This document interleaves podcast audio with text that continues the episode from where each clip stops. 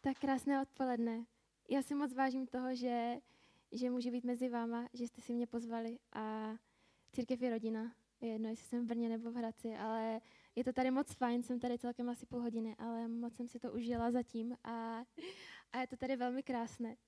A má tento měsíc máte sérii o štěstí. Mluvili jste o, o detoxu mysli, o odpuštění, neodpuštění. A, a dneska tou oblastí ega bych to tak chtěla přikrýt, protože ego s tím vším strašně úzce souvisí. A ego je trošičku uh, zrádný v tom, že nám dává takovou iluzi. Že si myslíme, že, že ego je to, co nás drží v té naší oblasti štěstí.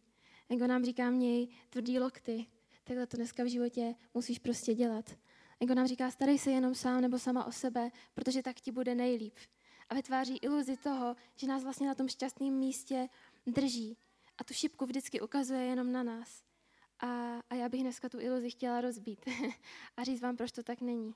A proč ego naopak nás o naše štěstí okrádá a drží nás na strašně toxickém místě. A proč pro nás vlastně představuje takovou uh, pásku, kterou máme přes oči a přes kterou nejde, nejde moc vidět dál.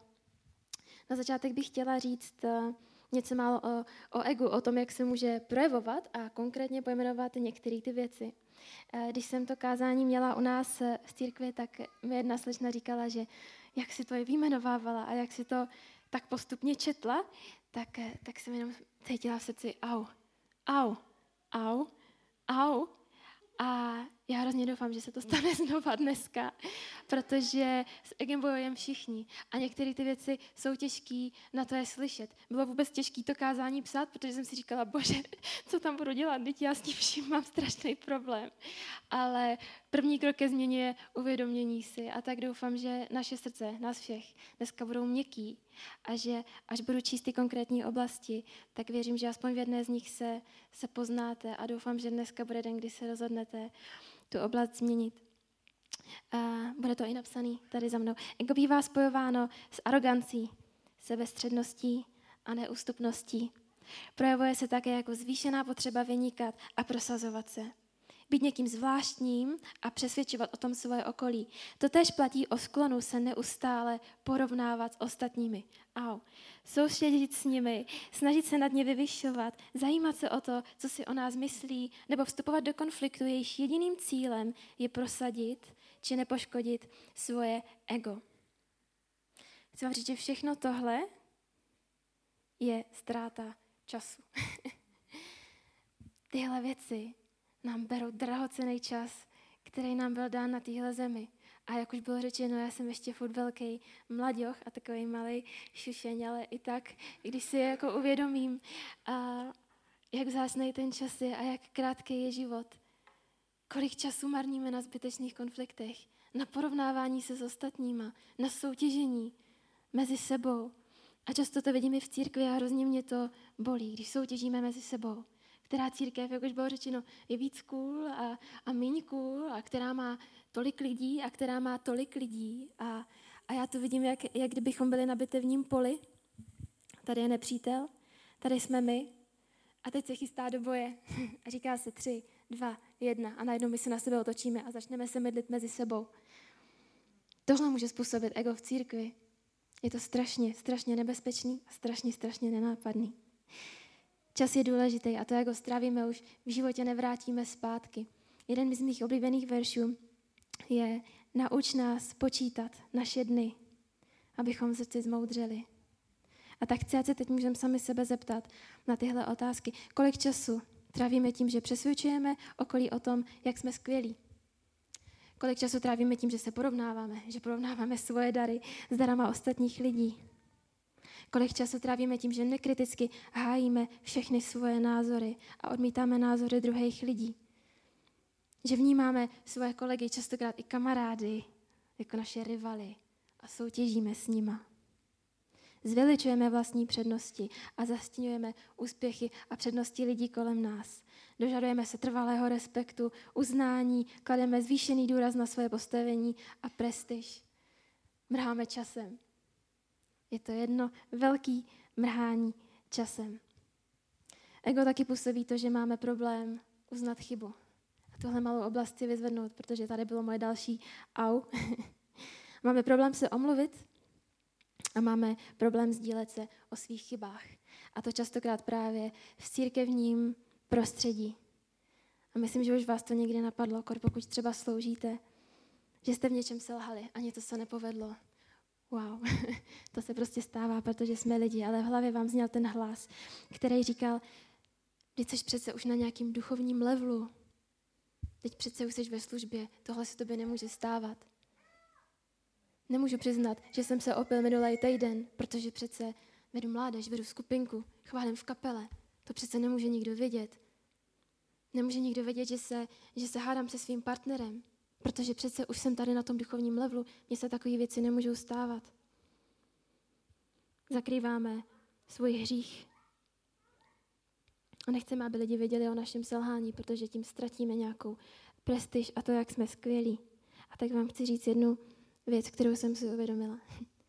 Hřích není to, co vás může vyřadit ze hry. Nemá tu moc. To, že mlčíme o svém hříchu, to, že nepřiznáme svoje selhání, to, že se izolujeme, pohřbíme to, pohřbíme to někde do krabičky a děláme, že to neexistuje před Bohem i před lidma. To je ten moment, kdy dáváme hříchu moc, aby nás vyřadil ze hry.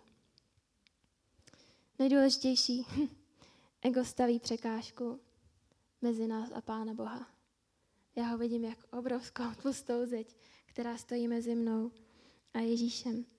Chtěla bych přečíst eh, pasáž z Bible z Jana. A píše se tam. Tehdy Ježíš řekl, přišel jsem na tento svět kvůli soudu, aby slepí viděli a vidoucí oslepli. Když to uslyšeli někteří z farizeů stojících poblíž, řekli mu, cože, jsme snad i my slepí? Kdybyste byli slepí, neměli byste hřích, odpověděli mi Ježíš. Vy ale říkáte, vidíme, a tak váš hřích trvá. Farizeové jsou geniální příklad egoisty. První rej paneček od Ježíše a už to tam bolí. Cože? My slepí? Nás nazýváš slepýma.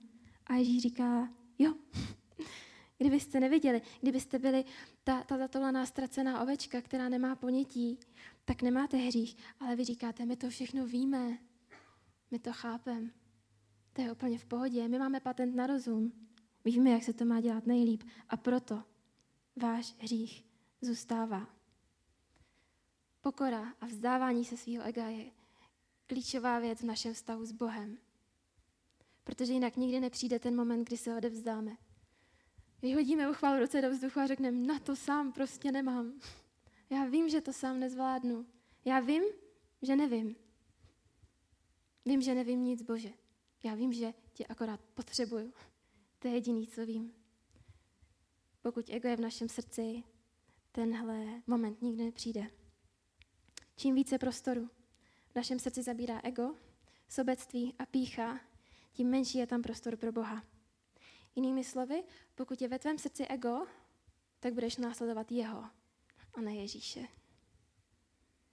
Řeknu to ještě jednou, protože je to strašně, strašně důležitá věta. Pokud je ve tvém srdci ego, vždycky budeš následovat jeho, spíš než Ježíše. A potom se modlíme a, a zpíváme to ve chvalách. Proměň mě. Chceme být proměnění. Potřebuju ti být blíž. Přijď do mýho srdce. Měň můj život. Naplň mě. A to jsou krásné vyznání. A, a Ježíš je hrozně rád bere vážně a řekne, OK, já přijdu, ale potřeba bys jednu věc spustil. Ego?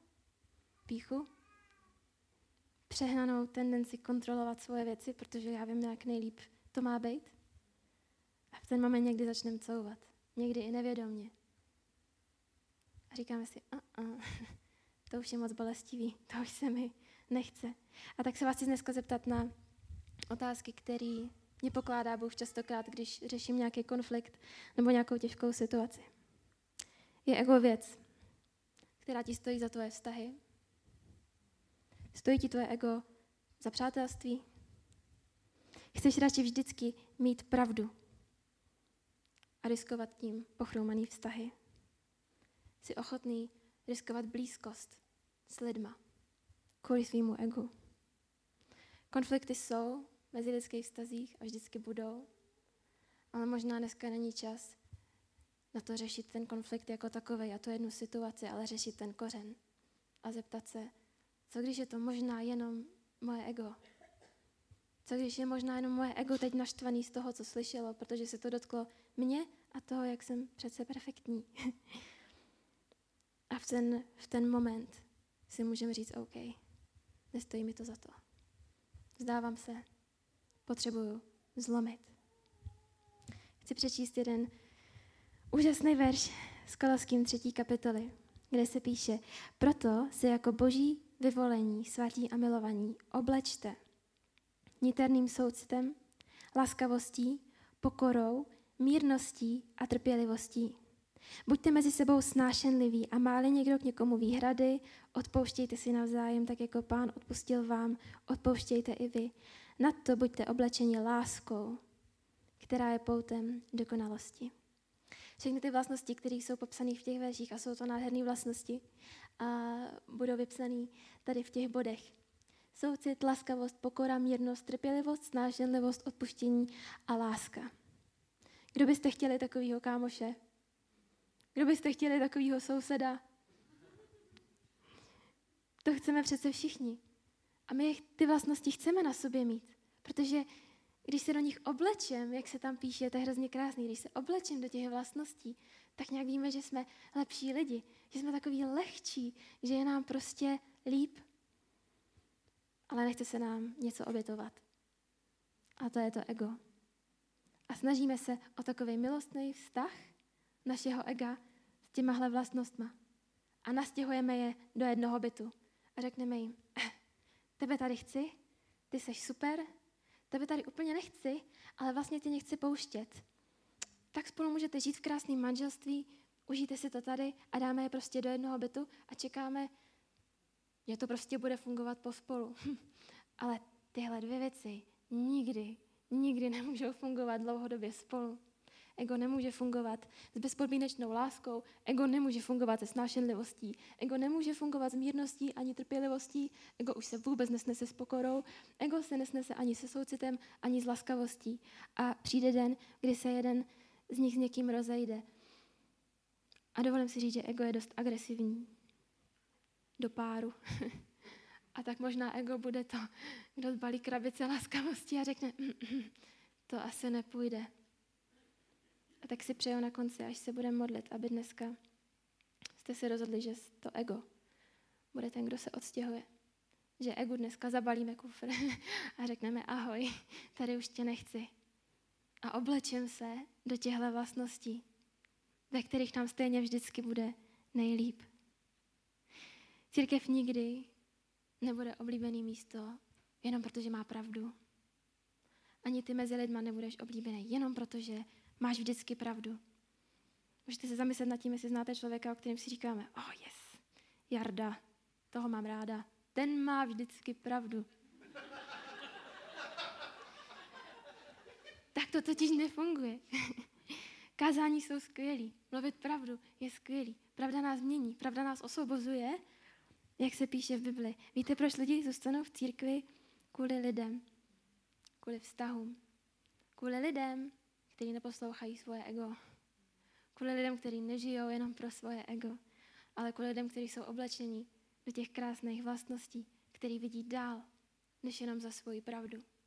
Který spolu existují v nádherné harmonii, v nádherné rodinné atmosféře a je jedno, že někomu je 15 a někomu je 60, že někdo poslouchá heavy metal a někdo chodí prostě na klasiku, do divadla.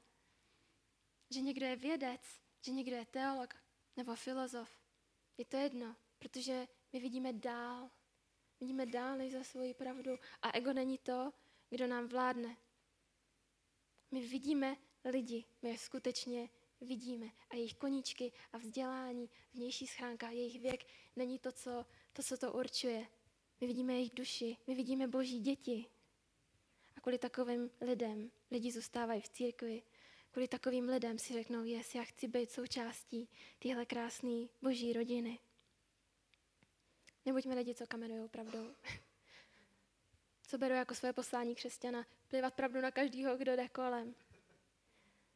Protože o tom to není. Věřím tomu, že křesťani jsou povoláni k tomu loupat vrstvy.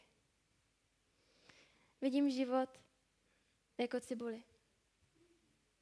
Možná je to boží zjevení, možná je to, protože to bylo ve Šrekovi. O tom můžeme jen polemizovat. ale, ale vidím cibuli jako vztahy s lidma, jako náš život jako takový a i jako život s Bohem. A my jsme povoláni loupat vrstvy a objevovat, co je dál. Pokud máte vztah s Bohem, tak víte, jaký to je. Slopnete první vrstvu a je tam druhá a říkáte si, wow. Slopnete druhou, třetí, pátou, šestou, stou, dvoustou vrstvu a říkáte si, ta cibule nemá konec prostě. Teď Bůh je tak velký, teď Bible je tak plná bohatství a já můžu loupat. Celý život můžu loupat a vždycky budu hloubš a hloubš a hloubš a nemá to konec. A věřím, že to stejný jsme povoláni dělat ve vztazích s lidma. Tam, kde někdo vidí, aha, vědec, intelektuál. My si řekneme, mm to je totiž vrstva číslo jedna, ale já chci vidět, co je dál. Já chci znát tvoji rodinu. Já chci vidět, jakou jsi měl výchovu. Já chci vidět, jaký máš zranění. Já chci vidět, co máš rád. Co ti udělá radost, z čeho jsi smutný. Tam loupáme vrstvy, loupáme vrstvy ve svém povolání, v našem životě jako takovým. Co po mně, Bože, chceš? Co je malý další kruček? Kde mě chceš za pět let, kde mě vidíš, jaký sníš sny a loupáme a loupáme a loupáme. A to jenom díky jeho milosti a díky tomu, že ta páska přes oči, která má nápis ego na Ježíšem, byla takhle sloupnutá. Co je ale smutnější pro Boha a pro Boží srdce, než vidět lidi, kteří ho neznají a stojí takhle u té první vrstvy. Lidi, kteří ho znají a takhle stojí u té první vrstvy. Lidi, kteří mají zdroj, kteří mají milost vidět dál, ale stojí tam a řeknou si, tohle mi stačí. První vrstva v pohodě, stačí. Víc já vidět nepotřebuju. To je tak frustrující. To je tak smutný, když na to Bůh kouká. Někdy si jenom vezmeme, co se nám hodí. Házíme kolem sebe pravdou. Soupeříme s ostatníma. Honíme se za svým egem. A nedochází nám, že jenom bruslíme po povrchu. A že je tady dalších tisíce vrstev, který, který s boží pomocí můžeme sloupávat dál a dál. Ale my si řekneme v pohodě. Takhle mi to stačí. Chci vás teď vyzvat jednou myšlenkou. Často, když, když se mluví o, o Ježíši a o tom, co Ježíš udělal, mluvíme o uzdravení. Pán Ježíš zemřel, abychom um, mohli být uzdravení jeho mocí. Takže když mě bolí hlava, někdo se pomodlí a pšu, je to pryč, je to skvělý. Díky Ježíši můžu chodit s pokojem, takže když mě něco trápí, pomodlím se za to, dám mu to a je to dobrý. Díky Ježíši můžu být v nebi. To znamená, že i když jsem nedokonalý a hřeším, tak mám přístup do nebe. A všechny ty věci jsou pravda a jsou skvělý, ale je to furt já, já, co mě to přinese, já, já, já. A ta šipka je prostě furt namířená sem. A já si dovolím říct, že si myslím, že Ježíš zemřel hlavně proto, aby už jsme nemuseli žít sami pro sebe. A dává to smysl. Pokud Ježíš přišel jenom proto, aby si mohl mít věčný život v nebi, tak v momentě, kdy mu ho odevzdáš a kdy se pro něj rozhodneš, by si tě přece hned vzal v nebi, do nebe, ne? Proč by nás tady držel na zemi? Pokud jediný úděl bylo dát ti život v nebi, tak v momentě, kdy se rozhodneš, tak si tě tam vezme. Protože už je vyhráno. Už jsi spasený a tam to končí. Ale vy tady furt sedíte koukáte krásně. Proč? Protože máte práci, protože jste mohli slopnout vrstvu a vědět, že už to není jenom o mně.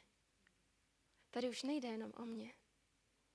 Tady jde o další lidi, kteří neznají svého stvořitele, který chodí po Hradci Králové s pohřbenýma darama ve svém srdci. Ztracený děti, kteří neznají svého tátu a kteří se plácají v těch stejných problémech už 20, 30, 40, 50 let. My už nežijeme pro sebe. My už nežijeme pro sebe a vidíme dál. Víme, že žít pro sebe a žít ze svého ega je chabý a je to prázdný. Tak se modlíme dneska můžeme sloupnout tu pásku z očí. Chci vám říct jeden příběh z mého života, který pro mě byl v tomhle velmi klíčový. Bylo to z doby, kdy jsem byla takový pubertální kvítko ještě. A někdy se tak furt cítím. Ale já jsem z nevěřící rodiny. Přišla jsem do církve poprvé, když mě bylo 13. A trošku mi to trvalo, takže jsem uvěřila tak ve 14. A byla jsem nadšená z Boha. A já každý léto jsem si to dávala prostě festivaly křesťanský, konference a bylo to strašně super. No a na jedním takovém festivalu jsem se seznámila s jednou misionářskou skupinou, kde byl kluk, který mu bylo už 16 a mě bylo 15. A, a já jsem od začátku, jako, co jsem uvěřila, tak jsem slychávala um, od vdaných žen, že pán Bůh má pro mě manžela, tak jsem si říkala, jo, takže bude jít na tyhle akce a prostě ho tam dostanu naservírovanýho jako dárek. Pokud jste byli křesťani v pubertě, víte, o čem mluvím, vůbec nekruďte hlavou, že zajímavé, ale všichni jsme tam byli, OK? Takže jsem se poznala tady s tím uh, misionářem a bylo to strašně fajn. Já jsem tančila sedm let a, a on byl tanečník a měl tam taneční workshop. Tak, uh, tak jsem tam naklusala, workshop skončil, pak byla večeře, program, nám to bylo jedno. My jsme tam jamovali, tančili prostě, povídali jsme si. Tam bylo v rohu piano, tak on za něj zasedl. Já jsem zjistila, že umí hrát na piano a ještě ke všemu zpívat a tančit. Takže si říkám, yes, je to tady, je to tam. No a, a festival trval čtyři dny a my jsme každý den spolu byli fakt prostě pět hodin. A vždycky jsme tančili, srandičky, povídali jsme si a pak jsme seděli a, a chválili jsme Boha. A, a já jsem si říkala, jak jinak to může vypadat, než takhle. No a on odjel zpátky do své země, dali jsme si, vyměnili jsme si čísla a následujícího půl roku jsme si psali každý jeden den. A nikdy od něj nepadl žádný náznak, ale už tohle mi přišlo dost naznačující. Tak jsem si říkala, je to tady prostě, znám svého manžela, je mi 15, všechno dává strašný smysl, takže vlastně za tři roky si můžeme brát, všechno bude úplně super, tak krásně jsem si to jako naplánovala. No a po půl roce mi napsal, ať se, ať se za něj modlím, že se modlí s jednou z mládeže a tak ať to vyjde ten jejich vztah. Takže uh, au, au, a já jsem strašně brečela, byla jsem z toho jak zklamaná, zlomená, tak brutálně naštvaná. A ještě jsem tam jednu takovou suvku. Já jsem to, já jsem to řešila se spoustou uh, žen, které byly starší než já. A, a všechny mi říkali, jo, to bude dobrý, to přejde, takových ještě bude, tady ty románky, jsi mladá, ty ještě poznáš.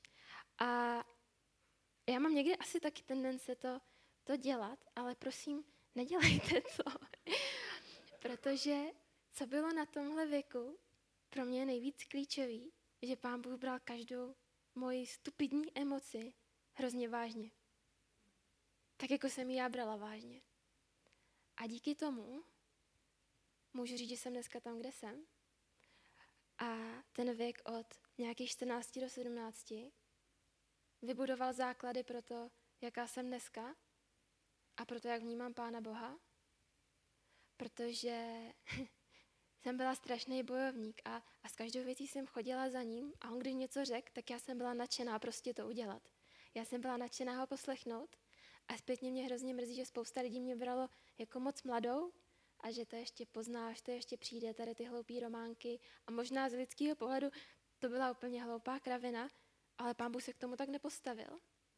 A v tomhle příběhu mi dal reálně jednu z nejcennějších lekcí v mém životě, na kterou do dneška vzpomínám. A dodnes z toho momentu čerpám. A tak pokud někdy mm, budete mentorovat nějakého teenagera nebo se vám bude svěřovat, neberte to na lehkou váhu ty věci, protože já sama vím, jak strašně důležitý tohle období bylo v mém životě. No a zpátky do toho, kdy jsem brečela na své posteli a šla jsem s tím za Bohem, protože jsem byla zvyklá tohle dělat. A, a velmi upřímně jsem mu řekla, co to má znamenat. Já myslela, že to je můj manžel, že to je ten dar a tady je nějaký fail. On udělal chybu, musíš mu to ukázat, aby to bylo tak, jak jsme si my dva naplánovali. My dva znamená já ve své vlastní hlavě.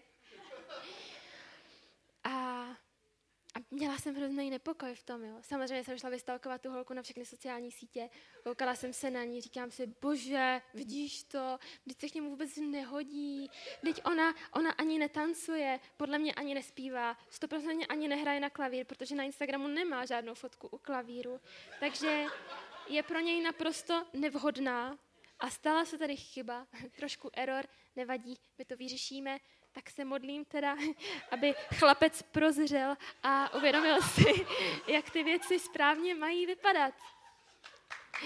A, a pán Ježíš, mému 15-letému já, nadal pěknou duchovní facku. A s láskou se mě zeptal, máš toho kluka skutečně ráda? Ne, líbí se mi, protože hezky tancuje, ale máš ho skutečně ráda? A já říkám, ano. A on řekl, hm, tak dáš jeho dobro na to svoje. A tak půjdeš na kolena a budeš mu žehnat. Do toho vztahu, ve kterým je. Au, au, au. A to moje majetnictví bylo úplně napadený duchem svatým. A já jsem byla úplně v koncích. A říkám si, teď pán Bůh má pravdu. A, a tak 15-letá zlomená já jsem šla do kolen. A pak jsem a říkám, ne, já mu fakt žehnám. A já si pro něj přeju to nejlepší. A uznávám, že to asi nejsem já. Ne protože bych nebyla dost dobrá, protože ona je lepší, nebo hezčí, nebo víc talentovaná. Ale protože Pán Bůh pro něj prostě má něco jiného. A já chci, aby on ve svém životě s Bohem toho vyždímal co nejvíc. A jestli ona je pro něj, tak já mu to přeju. A já za něj chci být ráda a já mu žehnám. Ať ten vztah trvá. Ať se vezmou, ať mají skvělý manželství, ať spolu slouží, ať je to prostě skvělý. A to moje pišný, egoistický srdce začalo strašně tát. A byl to jeden z nejsilnějších momentů. A i když dneska zpátky to vidím jako ten hloupý románek, kterým se asi každý jednou, jednou v životě projde, tak tam byla ukrytá od Boha tak vzácná lekce, ze který žiju dodnes. A to dát dobro někoho jiného před to svoje. Pán Bůh po nás nikdy nechce to, co sám už neudělal. A my si říkáme, ty jsi přece Bůh. Jasně, že ty jsi to zvládl. Ty jsi dokonalý a děláme, jako by Ježíš snad nikdy neměl emoce. Jako by pán Bůh nebyl žádlivý Bůh. Jako by necítil bolest. Jako by ho nebolelo, když lidi, který přišel zachránit, mu plivou do obličeje. Zlehčíme jeho situaci tím, že ale ty jsi přece Bůh. Ale on z nás všech nejlíp ví, jaký to je. Vidět dál než za svoji spravedlnost a za svoji pravdu. I když ji měl. Kdyby v Bohu byla jediná špetka sobeckosti, a ega, tak který nikdo z nás není. Protože tak, jak ho vyzvali, tak by slezl z toho kříže, nálet andělů prostě, pecka bomba, všichni by si sedli na zadek, ale nikdo z nás by tady dneska nebyl. Protože on viděl dál, než za svoji spravedlnost a Ježíš viděl dál, než za svoje dobro. A viděl na tebe. Neměl pásku před oči, na který byl napsaný ego. Měl jasný pohled. Viděl přes všechny ty vrstvy a viděl tebe. A řekl si, i když to bude nějaký sebezapření, pro tebe to udělám, protože tvoje dobro a tvůj věčný život je pro mě důležitější než já. Chtěla bych ten příběh přečíst znovu. Někdo možná uslyší poprvé, po druhé, někdo uslyší posté, ale myslím, že si to musíme připomínat furt. Tak doufám, že jak vám ho budu číst, takže si znovu uvědomíme, co to, co to pro Ježíše znamenalo. Budu to číst z Marka. A co mám udělat s tím, kterého nazýváte židovským králem? Ptal se jich Pilát. Ukřižuj ho, vykřikli všichni. Co udělal zlého? Ptal se Pilát. Oni však křičeli ještě víc. Ukřižuj ho. Pilát chtěl vyhovět davu a tak jim propustil Barabáše, ale Ježíše nechal zbičovat a vydal ho k křižování. Vojáci ho odvedli dovnitř na nádvoří paláce, zvaného prétorium, a svolali celou posádku. Oblekli mu purpurový plášť a nasadili mu korunu, upletenou strní. Pak ho začali zdravit, ať žije židovský král. Byli ho holí do hlavy, plivali na něj. Klekali před ním a klanili se mu. Když se mu dost naposmívali, slékli z něj ten plášť a oblekli mu jeho šaty. Potom ho odvedli k ukřižování. Znáte ten pocit, kdy máte pravdu? Když jste v právu a někdo vám ubližuje. Ježíš to zná, ale viděl dál. Rozhodl se vidět dál. Rozhodl se sloupat všechny ty vrstvy a nemít v sobě jedinou špetku ega. Zatímco ho křižovali, losovali o jeho šaty. Kdo si co vezme? Ukřižovali ho v 9 hodin ráno. Na nápisu s jeho proviněním stálo židovský král. Spolu s ním ukřižovali dva zločince. Jednoho po jeho pravici a druhého po levici. Kolem jdoucí pokyvovali hlavami a posmívali se mu. Aha, když umí zbořit chrám a za tři dny ho postavit, zachraň sám sebe, slez z toho kříže. Toto je ta pasáž, kdy si říkám, jak jsi tam mohl to mohl vidět a poslouchat a zůstat tam. A když jsi měl tu moc. Podobně se vysmívali i vrchní kněží se znalci písma. Společně říkali, i nezachránil, ale sám se zachránit nemůže. Ať ten mesiáš, ten král Izraele, teď sleze z kříže. Ať to uvidíme a uvěříme. A hanobili ho i ti, kdo byli ukřižováni s ním. Kdyby Bůh viděl jenom na tu pravdu a jenom na spravedlnost, tak tady nejsme dneska. Ale viděl dál. A dal nám ten nejlepší příklad. A na závěr chci říct, že vzdát se svého ega není vůbec lehký. A musíme si uvědomit, což je první krok k pokoře, že sami na to nemáme. A že my sami to nezvládneme, že potřebujeme Boha. Já se naštvu při každý prkotině, když je na mě nepříjemná paní v kavárně. Říkám si, tak teda, dýško nebude. A pak si vzpomenu na Ježíše, který měl pravdu, který byl v právu. Jak se nechal zatloukat hřebíky do ruk. On neřekl ani slovo. A říkám si, ego je hnus a nechci ho mít ve svém srdci. Vůbec. Pokud si poznal Boha, jsi sloupávaný k tomu, povolaný, sloupávaný, povolaný k tomu sloupávat vrstvy a vidět dál. Vidět dál v lidských životech, vidět dál ve svém životě, vidět dál ve svém vztahu s Bohem. K tomu si povolaný a tak chci, aby jsme dneska nechali Pána Boha lámat naše sobectví a náš egoismus a mohli k němu přijít s nataženýma rukama a říct, já to sám nezvládnu. Tak si budu za vás modlit jednu modlitbu. Pokud na konci budete chtít, můžete říct amen. A chci vám jenom říct, že Bůh tu modlitbu bere vážně. A nechci se to pomodlit, protože my jsme dobří křesťani a tak se modlíme modlitby, ale protože vím, jakou moc má jedna naše modlitba. A tak věřím, že pokud dneska řeknete amen a rozhodnete se to přijmout pro sebe a vzít tu výzvu, kterou vám teď Duch Svatý klade na srdce, že se začnou dít věci, že najednou budete v situacích, kdy to ego na vás prostě vyskočí, ale vy ucítíte vzadu od Ducha Svatého červenou kontrolku, která bude říkat, tady ne, tady je to špatně, pusť to. Věřím, že ty situace přijdou a je to výzva. Jestli vám to nevadí, můžeme teďka všichni zavřít oči, aby nás nerozptilovalo nic kolem. A chci, abyste věděli, že teď jste fakt jenom vy a Pán Bůh. Vy, Pán Bůh a ta výzva a nikdo jiný. Tak se za vás budu modlit, pokud, pokud tu výzvu dneska přijímáte a pokud chcete, aby Pán Bůh lámal vaše ego, tak na konci spolu se mnou můžete říct Amen. Ježíši, děkuji ti za, za všechny tvoje nádherné děti, které sedí tady přede mnou. Děkuji ti za to, že je úplně jedno, co já mluvím. Protože ty jsi jim dneska dal výzvu do srdce v konkrétních oblastích, tam, kde jenom oni ví, že vládne ego. Pokud to neví, prosím tě, aby se ty oblasti teďka vytáhnul do jejich mysli. A my se rozhodujeme, Bože, že nechceme, aby nám vládlo ego. Že nechceme, aby ego vlastnilo 100% našeho srdce. Ale dneska mu chceme zbalit ty kufry a, a vystěhovat ho pryč. Vyznáváme, že nechceme být pyšní, že chceme být pokorování. I když to bude bolet, i když to bude těžký, i když to budou situace, kde se budeme kroutit a bude nám strašně nepohodlně. My je chceme, protože my vidíme dál.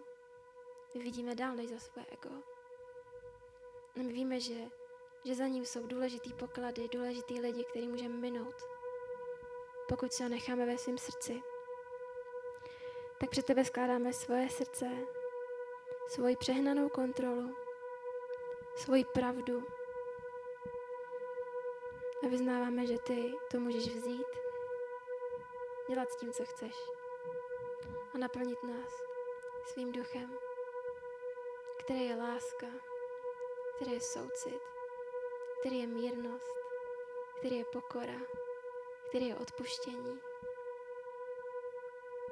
Děkujeme ti za to, že ty jednáš, že ty měníš se, že ty bereš tuhle modlitbu vážně. Že ty bereš vážně to, co se modlíme. Že se ti líbí, když, když se odevzdáváme a,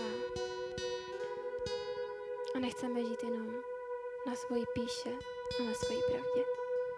Děkuji ti za to, že, že jednáš a budeš jednat, že vidíš každý jednoho člověka, který tady sedí, každou jeho situaci a že nás nenecháš stejnýma protože nás miluješ moc na to, aby z nás nechal na mrtvém bodě.